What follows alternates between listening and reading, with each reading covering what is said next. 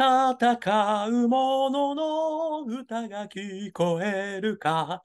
ということで始まりました。残酷の残に丸家の間と書きまして、残魔高太郎の戦う者の歌が聞こえるかでございます。この番組はイノベーションを起こしたい人、新しい価値を作りたい人、そんな人たちのために送る番組でございます。私、株式会社イノプロビゼーションの代表をさせていただいたり、株式会社 エヌティーティー データのオープンイノベーションエヴァンジリストをさせていただいたりしております。さてさて、本日はですね、にせんにじゅうさんねんじゅういちがつここのかということでございまして、秋も深まってまいりましたね。えー、皆様いかがお過ごしでございましょうか。えー、今日はですね、あの、昨日に引き続き、私がすごくですね、この本すげえいい本だなとちょっと思いましたので、あの他者と働く分かり合えなさから始める組織論、えー、れいわがんねん、えー、くがつ発行のですね、えー、宇田川、えー、元和さんですね、えー、発行が、えー、株式会社ニュースピックス。この本めちゃくちゃ良くてですね、ちょっとここからまた一つあのー、フレーズをですね、えー、いただきまして、まあ、これはね、ちょっと私、あの、これからの人生を変えるようなすげえいいフレーズもらったんでですね、ぜひ皆さんにシェアさせていただきたいとともにですね、イノベーション。ね、ここからイノベーションすげえ種生まれるぜというお話なので、ぜひぜひ、あの、聞いていただければと思います。えー、この宇田川元和さんでございますけれども、経営学者で、えー埼玉大学の経済経営系大学院准教授でございますね。えー、この本がね、すごい分かり合えなさから始める組織論、素晴らしかった。ということでですね、今回私が刺さった言葉、早速ご紹介させていただきましょう。えー、よいしょ。ハーバード・ケネディ・スクール、こちらの方でですね、にじゅうごねんかん、リーダーシップ論の教鞭を取るロナルド・ハイフェッツさん。まあ、この方がですね、こういうこと言われてたよっていうことを言っていただいてます。このハイフェッツさん、すごい人で、最も影響を受けた授業に選ばれ続けたらしいですね。あと、アイビーエム、マイクロソフト、マッキンゼー、世界銀行などのアドバイザーも務めるということで、もうね、すごい人なんですよ。この人がね、これ言ってるってことなんで、ちょっとこういうこと言ってるんですよ。いきますよ。既存の方法で解決できる問題のことを、技術的問題、テクニカルプロブレム。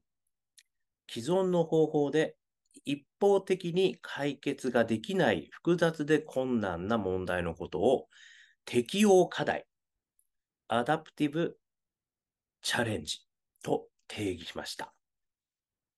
ということなんですよ。まずここでふたつに分かれるよってことを言ってるんですよ、課題。一般の課題はふたつに大きく分かれる。で、これ技術的課題っていうのは、要はその既存の方法でできる、解決できる方法のこと。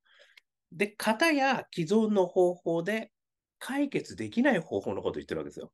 これを適用課題って言ってるんですよね。これがね、すごく面白い。そして、この適用課題の方を問題視してるわけですよね。で、その、この適用課題にはよっつの型があるって言ってるんですよ。これが最高なんですけど、これまでちょっとね、もうご説明しちゃいますけど、ひとつはね、あの、ギャップ型っていうのがあるということを言ってるんですよね。で、これはあの、大切にしている価値観と実際の行動にギャップが生じるケース。こういうことありますよね。こういう価値観でね、えー、やってるんですよ、我々って言ってるんだけど、やってないじゃんっていうね。こういうそのギャップが生じてるんですよ。これもある意味ですね、そのギャップが生じる理由もあるわけですよね。これはあの、やっぱこうトレードオフになってたりするわけですよね、問題がね。だからこうやらなきゃいけないと思っているという価値観で、例えばね、ビジョンとかでこう、かっこいいこと言うわけじゃないですか。行動規範とかね。でも、実際できてねえじゃんっていうことがよくありますよね。ここのギャップ。これギャップ型。って言ってるんですよ。これ一つ目ですよね。そして二つ目。対立型って言ってるんですよ。で、この対立型っていうのは、互いのコメ、コミットメントが対立するケース。これはですね、私が大好きなあの物語のパターンなんですよね。映画とかでもこういう物語めっちゃ好きなんですけど、お互いの正義のために戦ってるケースなんですよ。これまあ大体の争い事っていうのはそうなんですよ。みんなね、悪いことしようと思ってやってるわけじゃないんですよ。自分たちの正義があるんです。それぞれに自分たちの正義がある。だからこそ、これが対立しているように見えて、こっち側から見るとこっちが悪い、こっち側から見るとこっちが悪い。でもお互いはお互いの正義がある。この方がある。ね、これは私よくね、お話ししているトレードオフを見つけろっていう話にこれなりますよね。そしてですね、三つ目。これ抑圧型って言ってるんですよ。これはね、言いにくいことを言わないケース。ね。これは私よくこのサンクチュアリを攻めろとかね、タブーを攻めろってよく言ってるんですけども、このことなんですよね。つまりなんちゃら会長が、あの、こういうことをね、作ったから、これは触れないぞ、さすがに、みたいなことってよくありますよね。で、あとはその、まあ、まさにその世の中の、あの、これってなかなか言いにくいよね、と。ね、ちょっと面と向かって言いにくくね、これ、みたいな、いうことってよくあるじゃないですか、世の中に。これもそのままにされてる。これがね、抑圧型。これみっつめ。いいですよね。そしてよっつめもあるんですよ。よっつめは何かっていうと、回避型って言ってるんですよね。で、これはね、痛みや恐れを伴う本質的な問題を回避するために逃げたり別の行動にすり替えたりする。だからやってる風ではあるんだけど、本質じゃないってことやってるってことですね。ね、あれやってんのかってこう言われたときに、やってます、やってます、これこれこういうことでこういうふうにやってますみたいな。その話が全く本質じゃないと。要は、あの、まあよくありますよね。あの、これ痛みを取るのにも、あの、なんていうんですか、とりあえずそこ、ね、あの、なんか貼っとけみたいな。ね、根本的な解決に全然いかないんだけど、対処、もうできてる問題をこう、もぐら叩き的に対処してるだけなんですよ。これがね、あの、回避型って言ってるんですよね。まあこれはある意味本質に迫ろうとしない、まあもしくは本質に迫れない、何らかの理由があるんですよ、これね。これちょっと抑圧型にもね、ちょっと似てるかもしれません。まあでも抑圧されてなくても、まあめんどくさいっていうのもあるかもしれないですよね。もういそ、もしくは忙しすぎる。ね、まあいろいろあるんですけど、ということでよっつあるって言ってるんですよ。これがね、秀逸。ギャップ型、対立型、抑圧型、回避型。これが適用課題の主なよっつの課題だよということを言われてるんですよ。ね、これがね、私めちゃくちゃ勉強になったなと思って、で、ここからね、私がちょっと思ったことをお話しさせていただきます。ここから私の単なる解釈ですよ。感想解釈。まず一つ目ですけど、真の課題の課題、鍵は、もう一回言います。真の課題の鍵は、適用課題にあり。ね、これあの、アインシュタイン曰くね、私にひゃくじかんの時間が与えられたとしたら、きゅうじゅうごじかんは課題を、えー、見つめるところからやるよと。ね、つまり、すべてはまずは課題なんですよね。すべてはか、そこに何の課題があるかってことをあの見なきゃいけない。ね。ところが、この課題を見てるときにですね、さっきのね、技術的な課題ばっかり見てる場合があるんですよ。要は、目に見えてる課題ってことなんですよね。で、フィリップ・ザ・コインってよく言うんですけど、それひっくり返しゃいいじゃんって。で、そんなことだったら誰でもできんだよと。ね。でも、できてない理由がなんかあるからできてないんだよってことがよくあるんですよ。それがね、これ適用課題ってこう、ズバッと言ってくれてるんですよね。だから、あの、真の課題をね、あの、探そうと。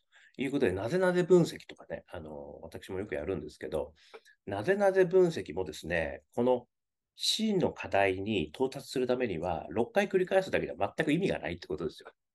ね。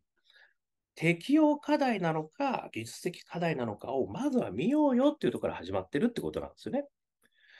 で、そこだけでもね、随分違うんですよ、見方が。物事の見方が。で、私はその、あの、なぜなぜやるときに横軸のね、ひげを増やせ増やせっていう話をしてるんですけど、あの、これがね、次のふたつめのお話で、よっつの適用課題あるよってことなんですよね。つまり、その、なぜなぜってやるときにね、あの、なんでなんだろう。ね、あの、これは技術的に間に合ってないから。で、技術的に間に合ってないのはなんでなの？そこに投資がされてないから。なんで投資されてないの？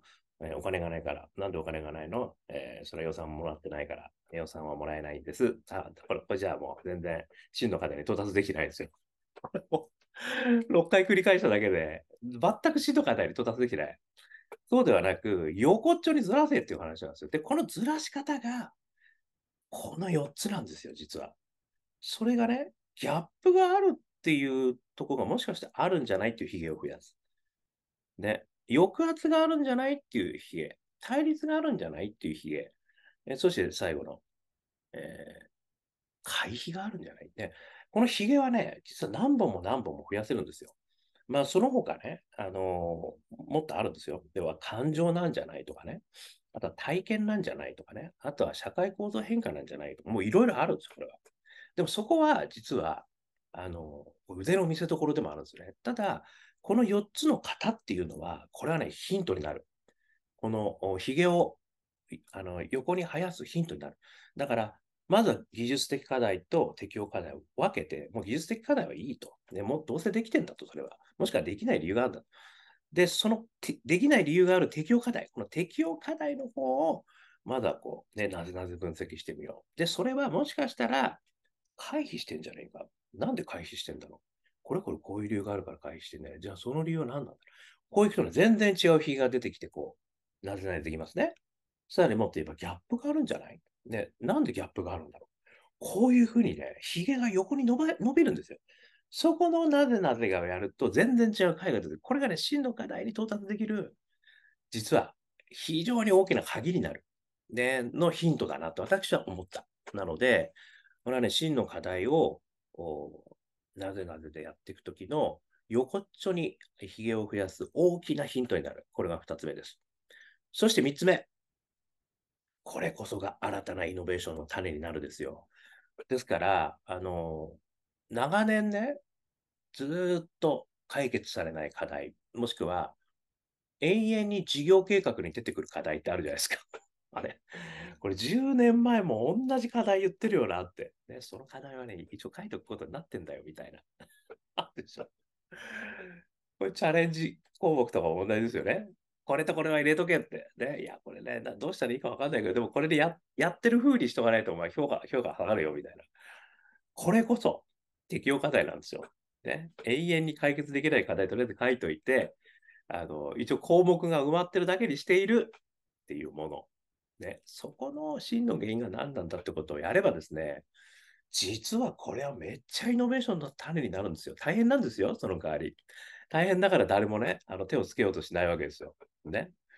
だから、でもね、もうこれからは、まさに山口周さんいうところのアジェンダシェイパーなんで、誰もが気づかない課題、もしくは誰もが手をつけていない課題こそ、これから解決すべき課題である。もしくはそれ以外の課題はもう解決されているのであるということなんで、ここに挑む。これこそこれからのイノベーションの種である。っていうことだったんですよね。いや、今回すげえ勉強になったな。いや、まさにね、この課題の捉え方、問題の捉え方、そしてね、あの、この本の中ではそれにすごく対話が必要だってことを言ってるんですけどね。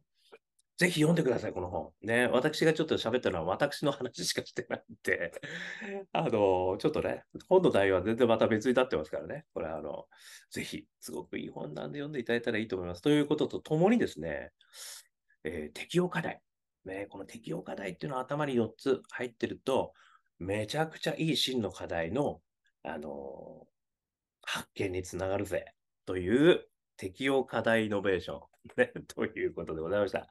少しでも参考になりましたら幸いです。ということで YouTube、Podcast、毎日話します。よかったら登録してくださいね。そして Facebook、Twitter、こちらの方もね、えー、ぜひコメントいただけると嬉しいです。そして我がアカペラグループ香港ラッキーズでは、えー、じゅうにがつにせんにじゅうさんねんじゅうにがつさんじゅういちにちにじゅうさんじからですね、えー、グレープフルーツムーン、三軒茶屋ですね、東京の三軒茶屋、えー、グレープフルーツムーンで、えー、ワンマンライブやりますんで、よかったら来てみてください。ね、これ盛り上がりますよ。みんなで歌って踊って、ね、わーっと盛り上がって、あの、年越すっていう、年越しではないです。ね、昼にやりますから、その後に皆さん年越しのなんか行事やってください。ね、えー、ということでお待ちしております。私に連絡いただければ、ね、もうチケットすぐ売り切れちゃうんで、ね、早めの連絡お願いいたします。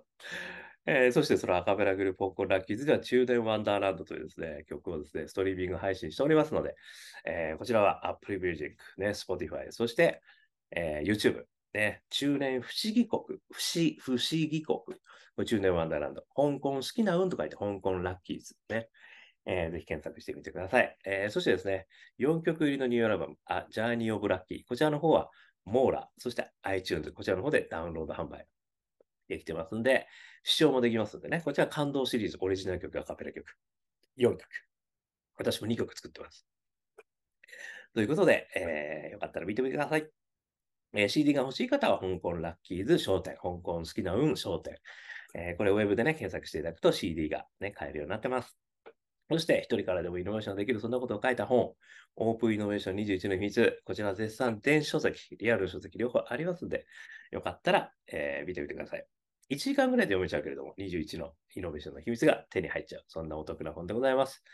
えー、こんなことを話している私ですけれども、普段はイノベーションのコンサルやってますので、ね、個人の方、大企業の方、学生の方、スタートアップの方、ね、えー、企業に関してお悩み事がありましたらいつでも、えー、ご相談ください。イノベーションについてね、えー、いつでもご相談くださいませ。そして企業のご支援もしてますんでね、こちらは何度でも挑戦できる世界ということで、スタートアップエマージェンスエコシステムね、えー、こちらもイベントやってますんで、よかったら気になる方はお問い合わせくださいませ。こちらまでお問い合わせくださいませ。ね、ないですけど、ね、返信くださいませ。ということで、今日も聞いていただきまして、どうもありがとうございました。それでは皆様頑張りましょう。また明日。